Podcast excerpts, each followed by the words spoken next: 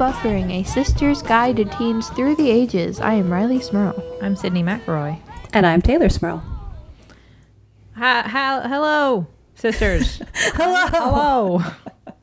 I was gonna Hi. try to say like hi, like Halloween, hell, how, No, hel- that's Halloween. Halloween. That Nope. sounds like you're. That's just like a scary version of Halloween. No, I know that didn't work. Halloween. Halloween. Mm. Halloween. I think when the word hello already exists, I don't think you can do that. no. No. Uh, let's continue our our spoopy train, Yay. right? That's not all aboard the spoopy train. Next up, conversation about stupid stuff. Bill. well, I mean, it's the month for it, and it's fun, and we all like scary things. I'm just really tired today, guys. You're always tired. That's Yeah. just a Really given. You're the tiredest of the sisters three. I'm a teenager. When am I not tired? I'm a teenager. When am I couldn't sleep last night, so I stayed up watching clips from episodes of Kitchen Nightmares. Which you know isn't a goof because I just told you about it before we were even recording. Well, whose fault is that, Rileigh? I mean, it's mine. I just couldn't sleep. Yeah, that must be so tough. I was up late on the phone managing patients in the hospital, and then I had to get up at 6 a.m. and go back to the hospital. Sydnee, I am 16 years old. Do you think I there can is handle any that kind of responsibility. where I no, could don't. have been on the phone with patients or doing anything of that caliber? No, because I am a child. So don't even, Sydnee. Don't even. Hey, I'm- so tell that to Doogie Howser. That was. You mean Neil Patrick Harris, child actor? Well, I don't think he, a child actor. yeah, I think he would qualify as an adult actor. I mean, he was a child actor. he was grown man not actor doctor. Neil Patrick Harris. Okay, I this is this has been full, still full fledged grown up in Bye, everybody. Yeah, he was a doctor at 16, right? I think so. Oh, What wasn't he 15 or 16? yeah. That's a TV show. This isn't real life. Based on true events. Yeah, it says based on true events at the beginning, Rileigh. doesn't. But if it did, No, you'd, it you'd believe it though. No, I wouldn't. In no all it universe takes. would I believe that there was a real doctor at the age of 16. They wouldn't let anyone do that because 16 year olds are stupid. Why would they let them be doctors? mean, hey, all you 16 year olds out there. She didn't mean that. She's 16 too. Think so- about the math behind that, though. Sydnee, how many years post undergrad were you doing schooling? Oh, after undergrad, After undergrad, so after four years. after four years of college, I was in four years of medical school and three years, years. of residency. That's that's 11 years. You're telling me that a, that a five year old would have had to finish, a five year old would have had to finish high school by the time Okay. they are five. well, but maybe you could cut that training. Residency has to be three years, but you could cut. Uh, you can do your undergrad degree in three years if you're aggressive at it.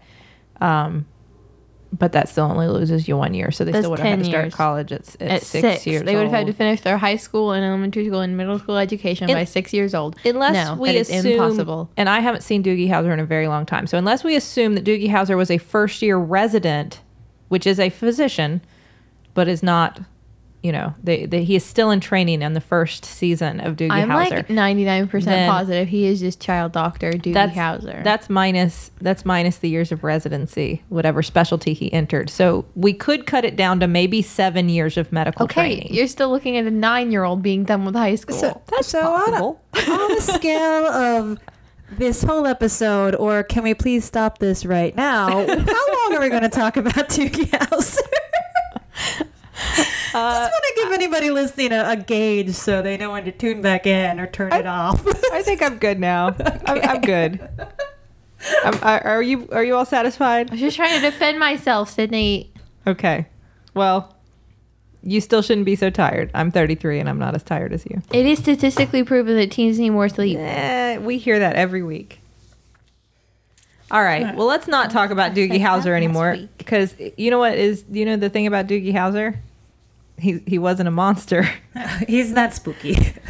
Someone else seems tired because their transitions are a little off. Thanks, Rileigh. Uh, we were gonna not talk about Doogie Howser. We are gonna talk about monsters this week. Oh, I got it. Hey, Rileigh, you're so tired. You're like the Walking Dead. Hey, Hey! you know what that makes me think of? Zombies. Smooth transition done.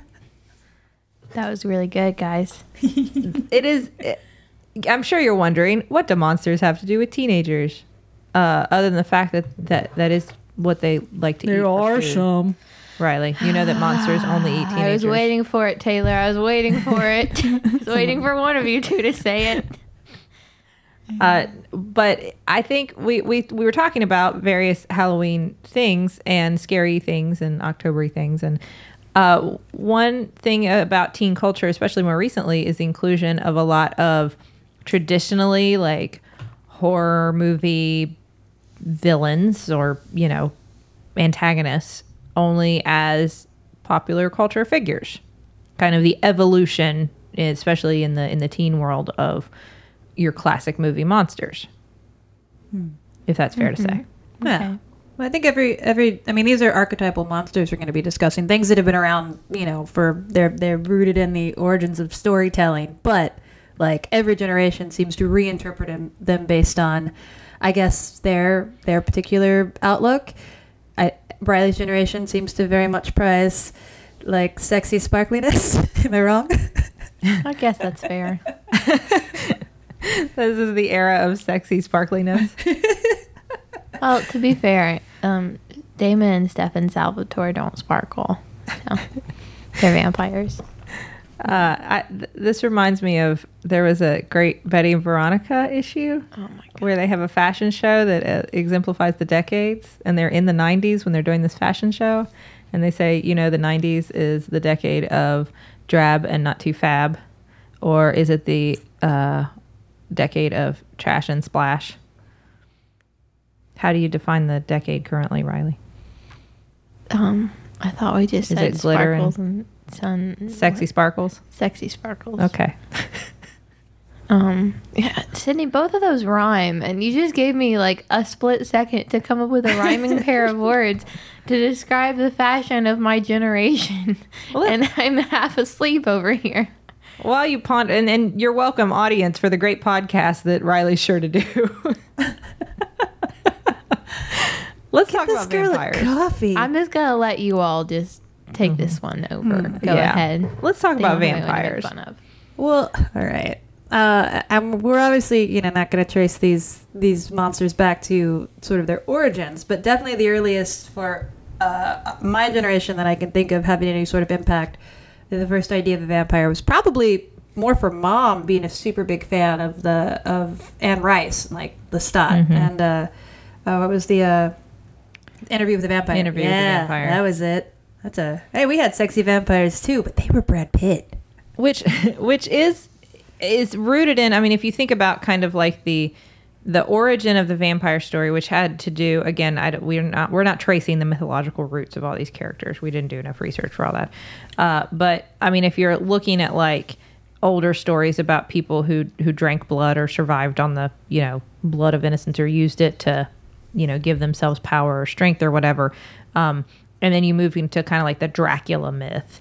You still have this like seductive kind of like charismatic will like woo you into his castle and then drink your blood kind of character. And that's not a big jump into like the lestat and you know I kind Yeah. of tuned, louis vampires. kind of zoned out for a minute. Um, but I heard Dracula, and it made me think of Charlie's doll that is Count Mickula, which is the Mickey Mouse version of Dracula. yes Uh, okay, Dracula's a vampire.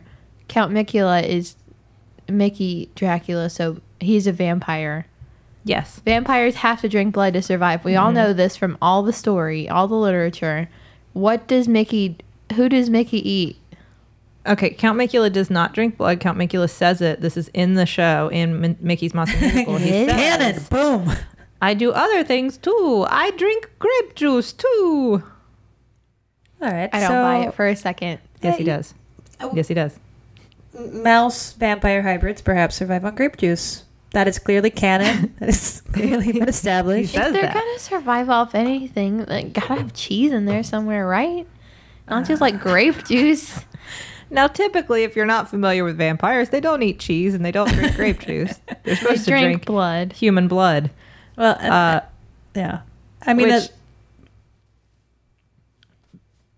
Let's uh, let's talk about how the transition process has transitioned through the years. You like that?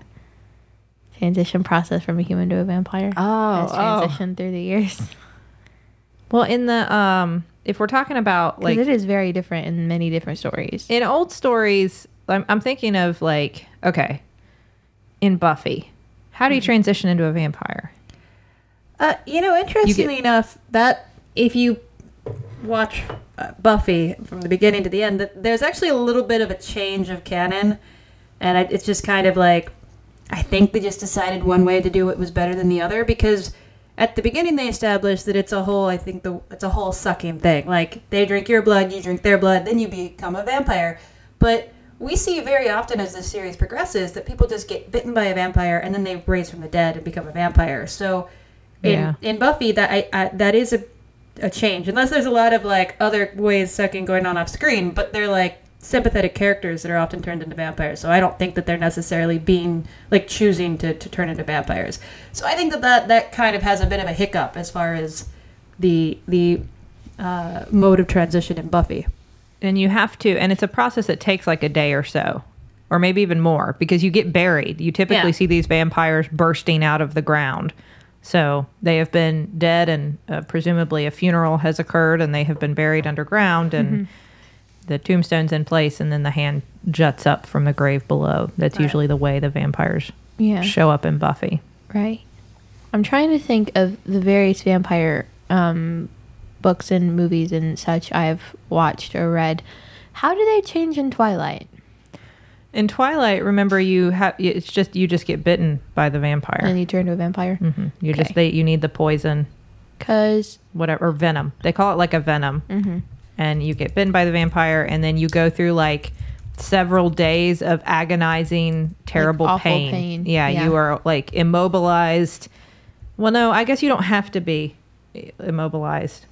I don't, remember. It's been so long since I don't know. I've You can be those. thrashing and writhing in pain. I think. I think Um, Bella just isn't. But anyway, you you are in horrible, horrible pain for like three days while the venom courses through your body, and then your heart stops, and then you become a vampire. In the Shadowhunters novels, there are vampires also, and you have to like drink the blood of a vampire, and then they have to drink your blood, Mm-hmm. and then you have to be buried Yeah. underground, and then you have to find your way out from being buried underground, and then as soon as you come out from underground, you have to be fed, and then you're a vampire. That's more like True Blood. I've never seen True Blood. Yeah. Um, and then in Vampire Diaries, you have to drink vampire blood and have it in your system when you die. Mm-hmm. And then when you die, you immediately come back to life as a vampire. Except, like, you just wake up. There's no, like, difference or process or whatever. Like, you die and then you immediately open your eyes and you're a vampire. And, and I think I think through all these evolutions, like we saw, if we go back to like Interview with the Vampire, the vampires are like they're smooth and they're likable and they're charismatic, but they also are, I think, very clearly adults. Right? Is that Yeah. fair to say? Not in today's culture. No, vampires used to be grown-ups. Like they naturally, you assume they've been alive a really long time. So even if they look younger, they have this wisdom and knowledge and understanding of the world that almost not only do you not have as a young human, but you almost couldn't achieve as a human because I mean, like it, that's the that's the implicit thought. Like even if you look at um, what was Kirsten Dunst when she was the little girl vampire? What do you mean? What was she? Well, I couldn't remember her name. Oh, Ah, oh, geez, I Whatever. can't remember. she's the little she's turned into a vampire as a little girl mm-hmm. and she even has this like really creepy level of like adult worldly wisdom Yeah. which is very off-putting because even though she's a child she's been alive a really long time mm-hmm. i don't think vampires now necessarily have that kind of world weary wisdom you know associated with them is that fair Uh, I mean, I in all vampire uh, n- books and TV shows and stuff I've uh, witnessed, um, they although like scary ones do. I don't know if that makes sense, but like there are a lot more uh, uh, pieces of culture that have vampires in them that are like friendly. Like they want to be your friend vampires, like Edward Cullen vampires just want to fit in. They just want to be angsty teens that fit in. Um, but like the scary ones always seem to like know everything about vampire history from always, and the friendly vampires are always like, "What? Hmm, I didn't know about that." What?" I think that the and we're going to talk about this in some of the other uh, archetypes, but it's the this making these characters sympathetic that has really kind of been a a thing uh, marked of part somewhat in our generation, but way more so in yours. Like, and I think Yeah. part of that comes from making them relatable, and that ma- means making ha- them have flaws and weaknesses. And you know, when you go back to those Anne Rice vampires, like you, they're they're cool and you, they're likable. They're not ultimate bad guys, but they're not people you can see yourself in. No. Hopefully, No, they're very they're very not human. wow. And even like like uh like the Lost Boys. I mean, that has a sympathetic character who's transitioning into a vampire, but the actual vampires in that movie are scary, evil people that. You know, there's no questioning that they lack a soul, and that that mm, you know relates to their character entirely. I, Go ahead. which is a really interesting point when you bring up like Buffy the Vampire Slayer, which has a lot of vampires who are very much just demons. They're just, I mean, they're bad. They just Yeah. want to kill people, and they are therefore slayed, slain, slayed. Slew. Uh, Slewed in mass. uh, but then you have certain vampires who start to bridge that gap with Angel first, who uh, should, may I add, uh, goodness is thrust upon him, not by any choice of his own, does he get his soul and becomes a good vampire, so to speak. And then Spike, who, you know, chooses that.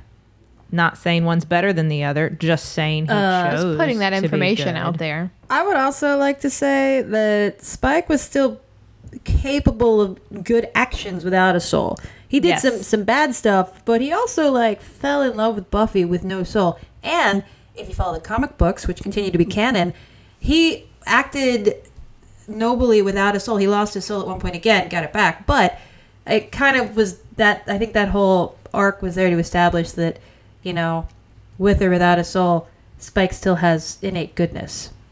Yes. I feel like with all of these vampire, um, you know, vampire series of sorts that have to do with vampires being in love with humans, there's or other way around. There's always some sort of uh, dilemma where it's like you realize the vampire isn't getting any older, and the human is going to keep aging. So it's like, well, what do we do? Am I gonna be a 50 year old that's still dating a 17 year old vampire? That's not good. or am I going to turn into a vampire as well? Yeah. And I feel like I always kind of want the one who's a human to turn into a vampire, but then I'm like, ah, but then you're a vampire.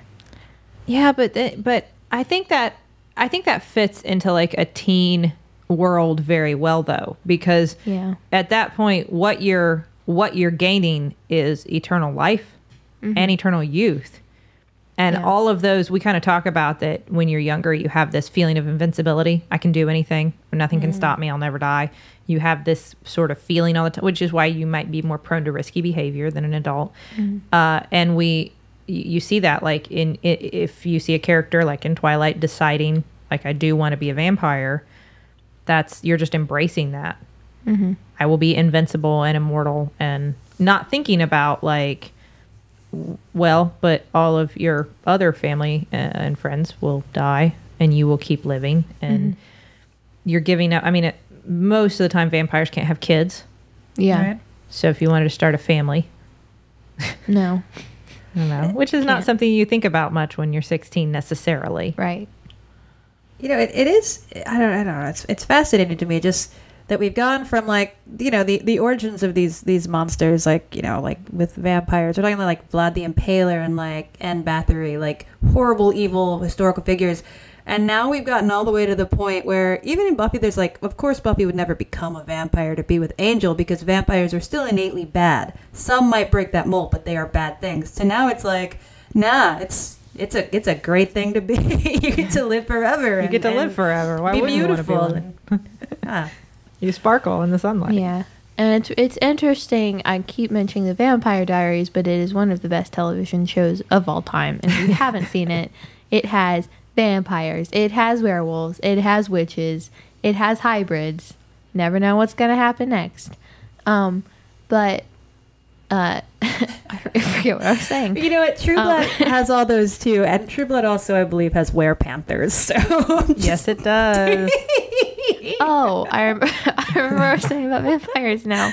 Um, werepanther. there, there are two brothers that are two of the main vampires and one of them the younger one decided to be like a good vampire that only drinks animal blood which i mean like is still bad he's going out there and hunting down like bunnies and stuff and is eating them but it's better than eating humans And it's also better than like Angel's ref, like his choice to just drain the Red Cross of all of its blood supply. Essentially, yeah that's bad Yeah. too He also Uh, ate rats for a couple of years. That's gross. That's rough. But like, there's always the kind of uh, like note in the back of his head that he is still a vampire because his brother like eats humans and stuff all the time and is kind of a jerk. But he doesn't get like angry all the time and like whenever he drinks human blood, he doesn't freak out and need to like kill a bunch of humans because he's used to it. And then there's you know there's several times where the younger one will you know go and start eating humans and then be an awful person for a while and then has to learn how to eat just bunnies again, I guess. But uh, Like good, don't- gu- like the good like guys the good always guys. do. Eat the Good bunnies. live Eat on bunnies. blood. but I mean you know that's again like what you were saying, Teylor. Like they're always kind of bad things. They just have to learn how to be not so bad things, I guess. Which I, I mean, like I said, the only thing I can imagine, I mean, unless you have a better answer for me, Rileigh, why do teenagers love vampires so much? I mean, because my guess is like the immortality, the like Mm-hmm. invincibility, like vampires are hard to kill.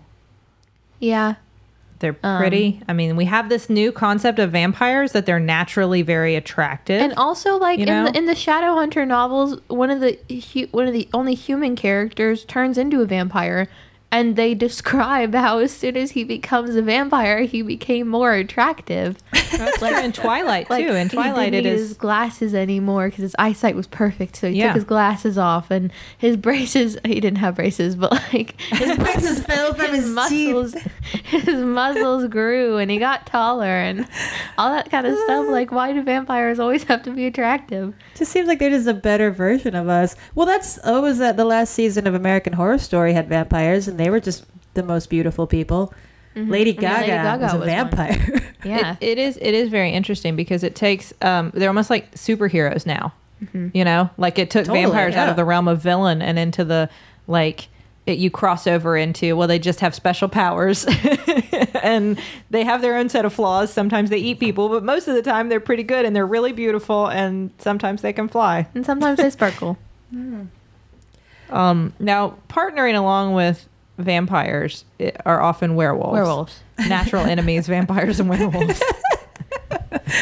um, a more and I, recent established fact. yes, I, I personally have always been a big fan of werewolves, especially if we're talking the Edward Jacob debate. You're on the side of Jacob in that debate. Jacob all the way, what? all the way. No, Teylor, you're our tiebreaker. I've already put my weight in on this. I'm Team Steve Buscemi. Um, Oh, that's that's That's my answer. Uh, but I mean, if I had to, uh, if if I had to choose a, a, a vampire or a werewolf in any of, uh, oh, that that's hard. I probably would fault to vampires, but not in that. See, hmm? see, Their skin feels like marble and they're cold all the time. vampires I are do like a team teen are wolf, like- dogs. Werewolves are actual dogs. But they they smell like the outside, like trees, like wet dog. No, they they're warm and loyal. I'll take You're a describing a dog. You're describing a pet. I do think that this debate ultimately comes down to: Are you a cat person or a dog person? Well, I'm a cat person, but I still Well- choose werewolf. But, well, but cats, are, cold. yeah. They don't like snuggling with you. They're They'll- standoffish. yeah. They're independent. They'll scratch or bite you. liter- yeah, you literally just described a dog. You said he is warm. He is loyal. He is soft. That's a dog. Maybe not the smartest one. I, Hmm? I feel like wol- werewolves. I mean, even though we have like the classic example of like you know teenagers and monsters is Teen Wolf. That is the intersection of of this podcast is is Teen Wolf, who is super cool because he was a werewolf, but he also could play a mean game of hoops. Yeah. You know, which what else do you need from a teenager, really?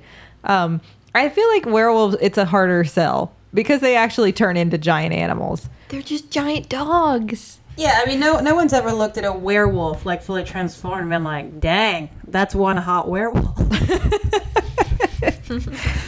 No, but Taylor Lautner out of werewolf form. Sydnee in that movie, he's like 18. I'm just saying I can appreciate a nice set of abs. okay, let's move on. I'm Well, uncomfortable. I mean, I would have to say, abs. if we're going to talk most attractive werewolf, um, and I'm sorry to Michael J. Fox for this, but I'm going to have to go with American Werewolf in London. That's an attractive werewolf. Uh, David, is that the character's name? I think so. I, I, most attra- I, I had a customer at a at one a, co- a coffee shop I worked at a year ago or a couple years ago, and he looked so much like that actor that played that character, and I really wanted to compliment him, but I don't know if that's like I don't know how much that tracks. Like, hey, you remember that movie American Werewolf in London? You look like that hot werewolf lead actor. not when he's like a werewolf. No, no, like when he's like a cool dude. Uh, and I did actually tell him that, and his response was, "I get that all the time." Really? I was like, "Wow." Was it okay." him? No, it wasn't him. No, I mean, because he was, you know, actively like in his late twenties, whereas this movie was made a Oh. long time ago. But uh, Yeah. It's time travel. so Maybe gets a he lot, can gets a lot of that. Time traveling werewolf. Now that's terrifying. oh, that's cool. Are you kidding? Uh, when we're talking about like, I've never seen those two particular productions, but I have seen Va- uh, Twilight and I have seen Vampire Diaries, which does have werewolves. of and course. In Twilight, they turn like whatever they want to, right? Mm-hmm. The werewolves, I mean. The yes, Like, they can yes. become They can just become want to. werewolves. Yes. Which Right. is just throwing the established lore out the window. Like, Well, yeah, that's what I was gonna say. In Vampire Diaries, only one night a month, like or whenever there is a full moon. I think it's one night a month, right? Yeah. That's the only night where they turn to werewolves, and it's not like they choose. Like they just instinctively become a werewolf, and they don't really remember what they do for this, you know, six-hour period. They're a werewolf, and then they turn back into a human for another thirty days, Right. which is like I feel like more on target with the original fiction of werewolves. that's that's Which- pretty consistent. Yeah. hmm Oz And, and, and Buffy, that was his modus operandi. yeah, there was a werewolf on Buffy, and Mm. yeah, Seth Green was a werewolf on Buffy. I don't know why that makes me laugh. Yeah. Seth Green a- is a werewolf. he was an adorable werewolf on Buffy, except not when he was a werewolf, just when he was Seth Green, because. uh, Oh, that's that- right. I remember he was on that show because you showed me like the very first episode of Buffy ever, and I was like, "Who, who that? What's he doing?" That uh, well, he wasn't on the very. Fir- we'll get No. in- that he wasn't Yeah. on the very. Very first first episode of like one season. Oh, okay. Okay. Fair enough. But it, it also falls into the realm of werewolves when they become werewolves cannot like reason with you. Like they don't Yeah. they don't stop and go like you're my friend. I'm not gonna eat you. I won't eat you, wolf wolf. They might eat you. They also might cheat on their girlfriends. just great like teen plot point in Buffy. It's like, oh, yes, Yes. I cheated on Willow because he was a werewolf. that was the only reason though. oh, that's your excuse every time. But not like in Twilight where the wolves like are You can talk to the wolves and like pet them like they're actual dogs. Yeah, now they don't talk back, but they do They communicate with each other. you. They communicate with each other through telepathy. Yeah, which is just I don't get. and they can communicate with Edward because he can read minds. Anyway, What? um, I don't think werewolves. I don't think it's as like we we talk about. I think you could ta- write a whole dissertation on vampires and teens and how that plays into like the adolescent experience and and growing and changing. And I think you could see like some direct parallels between werewolves and teens, like Yes. Puberty. Puberty. I think that's that's the that's the correlation there. It's like your body starts changing in weird, horrifying ways, and suddenly your brain, you're not entirely in control of it all the time. and there's hair everywhere. You get weird impulses and giant teeth. That doesn't happen. Oh, wait. But I, but you're right. I don't think it. I don't think that it, it's ever going to occupy the same amount of of weight or space in teen culture as vampires do. Because you're right. I mean, the simple fact you can't make like someone who is currently in the werewolf state super hot. Nobody just wants to like Oh, fall in yes, love you with can. that character. No, yes, you can. It's been done. It's been done. Who? The Backstreet Boys Everybody video. Brian is such a hot werewolf. Only example ever. Oh my god, that's such a great video. And it's like every horror They oh, Nick is a sexy mummy. And that's that's not a thing that's ever been done or tried or attempted or should be done again. No, where are the mummies? mummies are poorly represented in as we as we do this like teen makeover to make monsters hot. No. Where are the hot mummies? I I Um, swear and and somebody please help me. Do mummies control bees? Because I thought I heard that. I thought mummies controlled scarabs. I swear there was a bee relation somewhere. Maybe I'm wrong. Everyone tells always- me I'm wrong. I always thought they controlled those flying beetles. Yeah. That would make sense. That would that would make more sense. I just thought there were bees involved. Uh, now, um, Another another monster exactly. that has been um, teenified over the years is witches. Yes. Witches have been around for always. I mean, in real. let me re- let me rephrase that. Witches um, were real. Uh, long time ago in in America, and now we make them part of our fiction, even though they continue to be real. This is from an oral history report that Rileigh did today in school. Witches are real. Were real for a long time in America. Is that how I talk? Is that how I talk? Are you stereotyping me? Mm. Yes, you are. You are making me sound like a typical teenage girl from all of your favorite teenage movies that you love to watch when no one else is around. Sydnee Smirl McElroy. you kind of just sounded like I was doing you just Yeah, that was That's pretty, not how I sound. All on the nose. I have to say. All right, bye everybody. I'm just gonna let you all take this episode over. Wait. I'm gonna go. Let me clarify when we talk about witches here that we are talking about like movie and TV and Uh. like the media stereotype of the of the like horror movie villain witch. But just Right. know witches Not- are real. well, we're not we're not Well- talking about the practice of Wicca. Like right. I, I just want to be there's paganism, there are people that actually Yeah. identify as witches, and that's uh, cool. We're just talking about popular culture representation. Exactly. Yeah. We, we are talking about that, Like that kind of yeah that exactly, Exactly. Tho- those the, using the word witch to mean that. I just want to clarify that because otherwise we're talking about very different things all together. I'm sorry, I just got excited. No, you can get excited. Well, now in Uh, a, talking about real witches. I mean, you know, some some of these actors might be real witches in their off time. We're not sure. We don't know that. We don't. what we if don't know. that's how they cast um, witches? they look they, They only cast a real one. because then it would just be like Stevie Nicks in every one of these roles, right? Right? Yeah. Yeah. Um. There's What- a little shout out to Stevie Nicks for you, Mom. I know you listen to the show, and I know you love Stevie Nicks. She's she's the the, the white witch. Uh, Now, Uh, we, I love Stevie Nicks.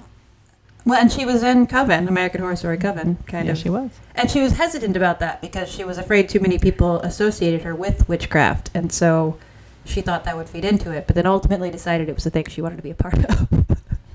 Because she because that's also part of her super cool mystique. well, it is. Um. But witches, I, I think witches had already been kind of adopted as like a neat thing in teen culture and ex, an exciting like movie or, or TV show thing when we were younger. I mean, you referenced Rileigh Sabrina the Teenage Witch, Which I who I called Serena before we started. which which is from which is an Archie comic. Uh, Serena the teenage witch? no, Sabrina the Oh. Teenage Witch. Initially, a very different version of Sabrina. Yeah. um, especially the aunts are very different. Hmm. They look like like in the comic book Sabrina the Teenage Witch. Her aunts look like um, old fashioned witches with the pointy hats and the big Right. robe and the all that, and carrying brooms around. But um, Sabrina was certainly a television show as well. And she was like a cool witch who did like fun teen spells. I don't know. By don't fun rem- teen spells, what do you mean? Like getting her homework done with a wave of her wand? yep. That's it. Like getting a cool prom dress. I don't know. You- Like she did she did cool teen spells. You know what show I completely forgotten about that is the modern day equivalent of Sabrina the Teenage Witch. what? Wizards of Waverly Place. Uh, those are wizards, not witches. but I mean like same principle. Well, yes and no because I think you also had um in like you look at movies like The Craft. I think is a good like quintessential teen witch movie um, from our era, where you have these four women who are somewhat outcasts. They're not accepted by the rest of their classmates. They're in high school and they're, uh, you know, they're they don't fit in, and also, and I don't know if it is a function of that or alongside that, they begin to practice witchcraft, not necessarily having like something about them. That I mean, that's not assumed, especially with two of them, that they that they naturally have some sort of innate power, but that it is something that anyone can learn and practice, and that people who are drawn to it as like a way to distinguish themselves. Like I am different. I'm on the outside, and I am powerful and, witch. strong. Uh, now, two of them are like natural witches, but or at least one of them is. I don't know. Fairuza Balk is questionable. I, I think it's also, and I, I think the '90s were rich with really uh, like strong female witches, really like interesting, likable, powerful characters, and I think that kind of might go hand in hand with that third wave feminism. You know, like sort of the girl power movement. You had the craft, and you had Charmed, you had Willow and Buffy, you had practical magic, like there were women that could, you know, take control of their lives with an innate power that they had. Whereas, you know, maybe not a physical strength, but like a, a something from within, which is I don't know. I think that, that there was like a, a, a an underlying sort of psyche to all of those movies and ideas. I I think you're right because especially you bring up practical magic, which was uh, you've seen that movie, right, Rileigh? Which uh, the the witchcraft that they're practicing in practical magic is very much rooted in their femininity. It's it's very much a, a female oriented like power source. You know, I mean, you the it's not just something that I mean, because even when they call a circle, when they decide like they need more witches to help them, they're women, correct? Yeah. Yeah. I mean, I don't think there are any men involved. No, and then that's it, it's it's almost. I think the, there's an inference in, in a, a lot of these movies that it's it's sort of the female power, which is not necessarily you know I don't that doesn't necessarily read in, in reality, but I think that was. Uh, uh, I think a lot of these, just as much as the there's the teen fantasy with werewolf or not werewolves, vampires to like live forever and be young and beautiful forever. I think there's a wish fulfillment there, which is something that always appeals in popular culture. That you know your, your ability to, like you said with the craft, you know, when you're an outcast, when you're different, but also just as a woman to find strength, like extreme power in a way that you know r- real life doesn't garner towards you. Right. No, I think that's true. I think you see that represented in Buffy through Willow, who becomes such a powerful character. Um, through through sort of her own self discovery, I think you can find a nice parallel in in her as like uh, she starts as that like typical nerdy, you know, the smart girl, and as she becomes this strong, like incredibly powerful, almost too powerful witch on the show, she also discovers for instance, her sexual preference and really, you know, comes into her own as a character, recognizing who she truly is and who she always has been and, and accepting everything about herself that's been true from the beginning, but she was too kind of timid and held back to recognize in the beginning and then is able to embrace as the show goes on. Um, now you know what my favorite witch, um, fiction, witch, fiction. you know what my favorite? Make it is? work. Make it work. Which, which action, which go, I don't know. Hocus Pocus. We'll find. It's funny. It's goofy. It's not serious witchery. oh, the Sanderson it's great. sisters. It's a great, it's, it's a Also great Halloween- movie. Also, Okay. Halloween Town. Like I don't think we've talked about Halloween Town enough. That's about like a teenage girl Who discovering can her ever talk witchery about powers. Halloween Town enough? Halloween Town is a great movie.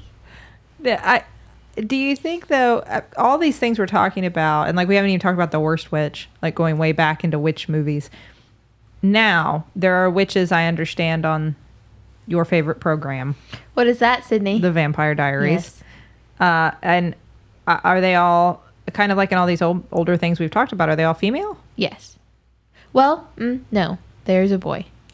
Because you would you would assume that like when you look at you mentioned wizard of wizards of waverly place and then that makes me think naturally of harry potter Yeah. that you know w- that w- witchcraft wizardry magic that ability to to tap into some sort of magic or you know whatever that that is becoming a more gender neutral thing Yeah. that magic now is its own thing it's not necessarily like the power of being a woman expressed in our ability to make objects levitate and candles candles alight but that it is it is a magic unto itself that all humans have access to Yeah. Um, I was just trying to think, but no, it is. It there is um, a male witch in the show, and it's it's cool because uh, the vampires come from like Civil War era period of time in in my favorite program. Um, but the witches also come from this time, except they're not immortal like the vampires are. So where you have like the same two brothers that are living in like 2012 that were living in like the 1850s and 60s sure instead of having the same witches, you have like an ancestry line of witches. So it's like the vampires know who the witches are because of their last name and because of who they look like in terms of their ancestors. But the witches have no idea who the vampires are or what they are, or even what they are, that they're witches. It's kind of like hmm. the main witch, Bonnie, finds out from her grandma that she's a witch and doesn't believe her at first because it's like, that's crazy. There's no such thing. But then she just has the powers. okay It's crazy. It's wild. But then she meets a boy who moves into town and is also a witch and is from like another line of ancestry from that same area and the same time period. And it all connects and it's all very cool. Which I think I think it's almost you know we talked about like witches as being this representative tool back in, when we were younger, especially as a young woman, as a way of like maybe this is the secret power that my extra X chromosome gives me that I don't get to know about. if I could just tap into it, maybe it's Like- maybe it's there for all of us. Like witcher, witchery is a is a sex linked trait. Exactly. It's an X-linked trait. I, and, and that's why only women possess it. No, it- it moves it from that into almost something even a little younger. Now it's more about like the fun of magic. Yeah. The power of magic and not necessarily um, a power that women need. I mean, I can't I can't be the only one that would watch something to do with witches and then be like, if I look at this, I'm gonna levitate this book and it's gonna happen. We've all done that. Well, Light as a feather, stiff as a nothing board. Light as a feather, stiff as a board. We've all had that moment where we've lo- stared at something and thought, I'm going to make that pen roll right off the desk right now, Or, right like now, I'm gonna right make now. it start raining right. Well, I- now, and I- then it doesn't rain. I mean, I do think like historically when we talk about witches, like it is tied to femininity. I mean, there were Oh, it has to be. Yeah. Yeah. Like I think you know, and what I, what I like in, in witch history, I, I, I make up for in booze history. And uh, when I was reading about early beer brewing, women would brew beer in their kitchens and, at, at home, and because we didn't understand a lot about like microbiology, obviously, we knew if you kept using the same like wooden paddle to make your beer, it would keep indoctrinating, keep making beer. But we didn't get much more than that.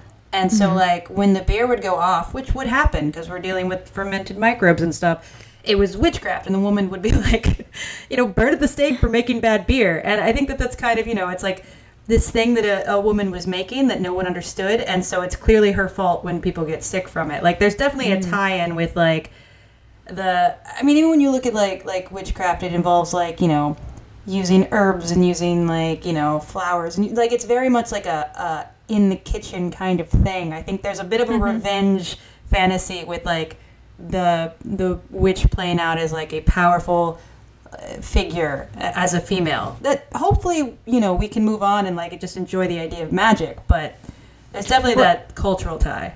Yeah, no, I think I think it's definitely there because you have to assume that there was this long period in history where basically we don't take the time to understand what women are thinking or feeling or saying because we don't really listen to them. So we're just assuming that they have some sort of power. We don't know. we didn't talk to them because that would involve letting them speak, and you know, in history that wasn't popular. Hmm.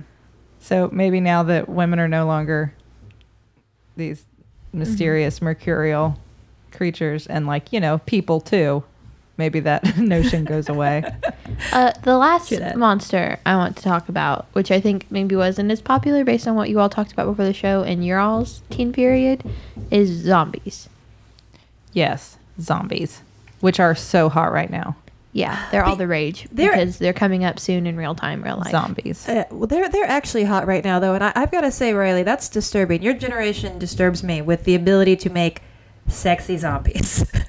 Where have you seen sexy zombies? uh, well, um, there's iZombie, and she's a Yeah, very okay. pretty lady, but more importantly, Warm Bodies, which is a rom com featuring a male zombie lead. oh, I have seen that. Okay, yeah. That's no, a- we have done that. We've made some. That's a really interesting evolution of the concept of a zombie, which like is rooted in the idea of like reanimation of a corpse or like bringing back someone who has Yeah, died. like someone that can't talk or think or do anything except look for humans to eat. Right. Like zombies were initially like a cautionary tale like don't try to raise people from the dead because they will not come back. Normal. Right. They're, they're they'll come back these sort of like animalistic, flesh-driven Uh, and- scary and the- things. Yeah. Yeah. And the emergence of the popular, like the Romero era zombie, was really a reflection on consumerism. So there was no individuality in the zombie horde. It was, that was the direct link there. So it's kind of funny that now it's like, just as much as we've, we've taken the vampires and made them sexy, it's like we've made this, taken the zombies, which were supposed to represent a faceless horde, and made them human. It's like, I made I made some you missed the point! that, and that is very weird because I will say that uh, other than like you mentioned, like when I think about Night of the Living Dead and Day of the Dead and Dawn of the Dead and all the various dead movies of the dead movies. of the dead movies. of the dead. I mean, like where I don't think zombies were a huge touchstone for us growing up. They were not. They did. They had not completely inundated popular culture Well, I don't the way think- they have now with, with shows like The Walking Dead. I feel like with Ural's era, uh, it was not the thought that this was what would happen one day, that everyone on planet Earth would one day become a zombie and only the select few would be left to fight for their lives among these hordes of zombies. No. I think you all was like a monster, like a vampire or a werewolf. Like it was not something that people talked about everyone becoming one, which I guess is what's happening now. Which, and I don't know if that ties in with, I mean, because I, I don't know the answer to this question. Are apocalyptic fears stronger or more prevalent than they used to be Well, we've talked about that before. Like, look at all the books we read. about the apocalypse? Yeah, teen fiction, apocalyptic That's true. books. So, I mean, maybe that plays in with it one way. I mean, people like to talk about the way the world ends is that we all become zombies, It'll happen one day. which is almost like a de evolution of the human race. It's like an interesting biological theory that what's going to happen is instead of progressing as a species, we're just going to stop. we're just going to start eating each other's brains, and that'll be the end of it. Which, when you look at like the Walking Dead um, fiction behind zombies, uh, they kind of which okay, if you haven't seen all the Walking Dead, skip ahead like twenty seconds. Um, because this, I guess, this is a spoiler, kind of not really that big this, of a deal. This is a spoiler. Um, Skip ahead. but everyone has the zombie disease in them. It is not transferred whenever you get a zombie bite, and it is just it activates itself somewhat whenever you are bitten by a zombie and die. So Yeah. it's like something has happened in the world. We were all affected by this zombie disease, and now we all have it. So no matter what, we will all turn into zombies. Right. Which is weird because I feel like that is not always the way. I feel like it was either like you get bitten by a zombie once and you turn into one immediately, like with vampires, or they kill you and eat you. Right. Or you, you somebody gets bitten by a, a zombie and they're alive, but you they're a ticking time bomb. Mm. Like you, like they try to hide the bite, Yeah, and you have you to decide whether or not like, you're going to shoot them or whatever. And like you try to cut, chop their leg off. I always have a hard time in, in zombie movies where, and then there are a couple that are guilty of this, where it's like, okay, the blood is a transformation mechanism. Like if you, you know, like if they bite you or whatever, you're infected. And yet then you have like your heroes like mowing through like a field of zombies and just like blood's going mm-hmm, everywhere. Mm-hmm. But like, that's cool. But if they bite you, like, what about all that mm-hmm. blood you just got covered in? I know some of that got in your mouth and your eyes. You have mm. mucous membranes everywhere. Well, that's what I, I kind of appreciate that about what 28 days later, where it's like the little drop of blood in like the eyeball infects the dude. It's like that's, Exactly. That's that reads. That makes sense to me. and I think that zombies are kind of the perfect storm right now because, you know, the, the idea of a virus that could infect, you know, spread through humanity and, and infect everyone is, it's it's not so unbelievable. It's it's not as out there as something like like werewolves or vampires. Those are fictional mm-hmm. creatures. The idea of a, a plague that could, you know, like alter us in such a way to make us sort of mindless is totally totally viable. Yeah. Yeah. No, that's that's definitely that's definitely true. I think that that plays into our fears. But then the idea that you could, and maybe that's why, like, if we wonder why has Rileigh, why has your generation made the zombie sexy? I don't even know. Well, maybe it is. It's really just the idea that zombies, instead of seeing them as kind of the next evolution of the monster, like zombies aren't a zo- I, I wouldn't call a zombie a monster in the same way we think about like these classic, No. you know, these classic horror movie creatures. Yeah. Zombies are us. We are in a different form. we are the monster. It's That's us. yes, but then, to, but I think like that that Hollywood has said, well, I don't know, we made vampires sexy, we made werewolves sexy. Why not? Why not zombies? We're gonna make zombies sexy. Everybody likes zombies. Everybody likes sexy. Let's just make them. Just now we'll join them together. Make a sandwich. sexy zombies, and not think about the fact that like specifically, no, these are humans who then became zombies and therefore cannot be human like now. They're supposed to look like corpses. right, and they're not supposed to have like frontal lobe function. Mm. You know, but I think this is I think this is true. Our monsters always come from like some sort of psychological fear or or worry. I think that you know our, our monsters are sort of reflections of ourselves, our popular monsters. And I think that the zombie, whereas if you're a, a vampire or a werewolf, you're special. If you're a witch, you're special. You have power. The zombie is pretty much just as disposable as a human, maybe even more so. Um, Yeah. Yeah. they are part of a faceless mass. They are just trying to stay alive and feed themselves. Like, I think that maybe there's, and maybe this is just me projecting onto zombies, but I think there's a reason that we're starting to sympathize with the zombie. Rileigh, you- you're you're the tired one. I mean, come on. Sometimes I'm just like, I just gotta get, I just gotta get through this day. I gotta Yeah. survive. Definitely. I mean, Like I the, don't the zombie is the ultimate sympathetic truth. Like you're just Yeah. one of a faceless mass who's just Yeah. trying to get by. uh, looking at all the the four vampire or monster, I'm tired. Monster types we've looked at over this past uh this past show. I don't even know what I'm saying.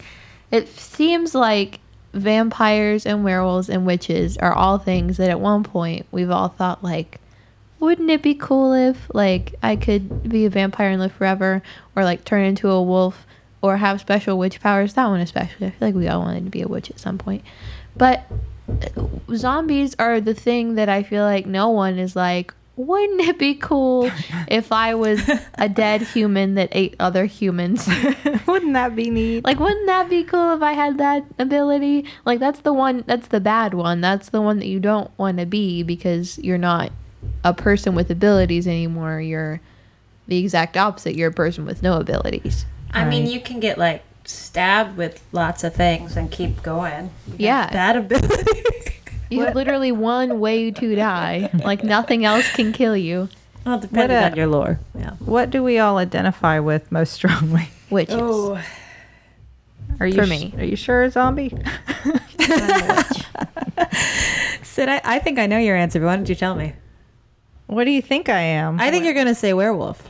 I was gonna say werewolf. I knew it I, j- I feel like that. I mean, I don't want to be a werewolf. I've never thought like, man, I hope that I can turn into a wild animal tonight, get stripped down naked and run around and eat you've, things. you've thought about it No, but I think that probably reflects my personality most closely. Mm. What about you, Tay? I, well, I, I think I, I on, on my best days I'm a witch. On my worst days I'm a zombie. Can I be a zombie witch? that. I'd agree with that I feel Yeah. that too Yeah.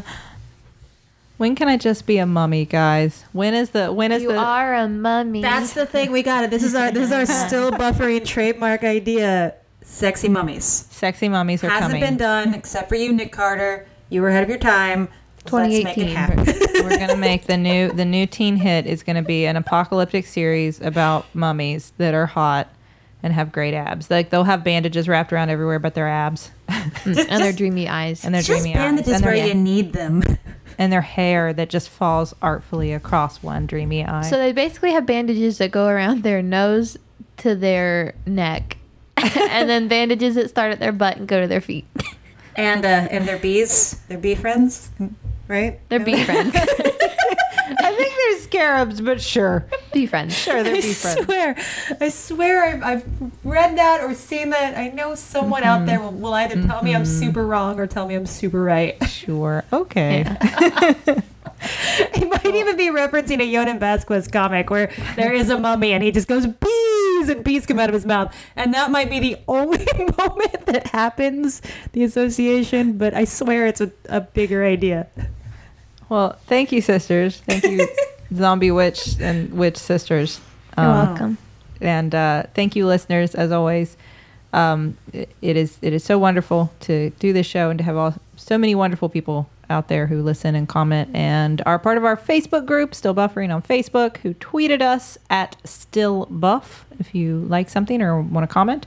Uh, if you want to suggest something, um, email us at stillbuffering at maximumfun.org. And by the way, maximumfun.org is where you can check out a lot of other wonderful podcasts within our network. I would advise you to go there and listen to some today. And you can also check out maximumfun.org forward slash jumbotron if you would like us to read some sort of message. A jumbotron is a message that we can send directly, well, through our podcast to someone you love or like or like like or like like that or whatever uh, to to say something nice to them wish them well whatever so maximumfun.org forward slash jumbotron if you want to do that um, and thank you to the Nouvellas for our theme song baby you change your mind This has been Still Buffering, a sister's guide to teens through the ages. I am Rileigh Smirl. i'm sydnee mcelroy And I'm Teylor Smirl. I am a teenager. and I was. I said oh, boo because it was a spooky episode instead.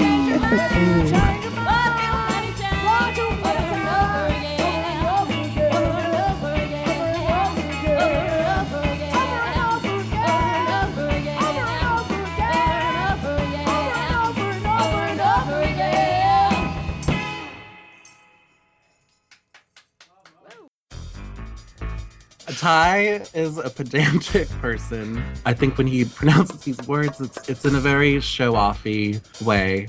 Gyro, Gyro, Sacre Bleu, Sacre Bleu, Ayers Rock, Uluru. What you are witnessing is real. The participants are not actors. They are actual litigants with real cases. They call in via Skype to Judge John Hodgman's court, the real People's Court. Now I call you to Judge John Hodgman's internet court. Find it at MaximumFun.org or wherever you download podcasts. MaximumFun.org. Comedy and culture. Artist owned. Listener supported.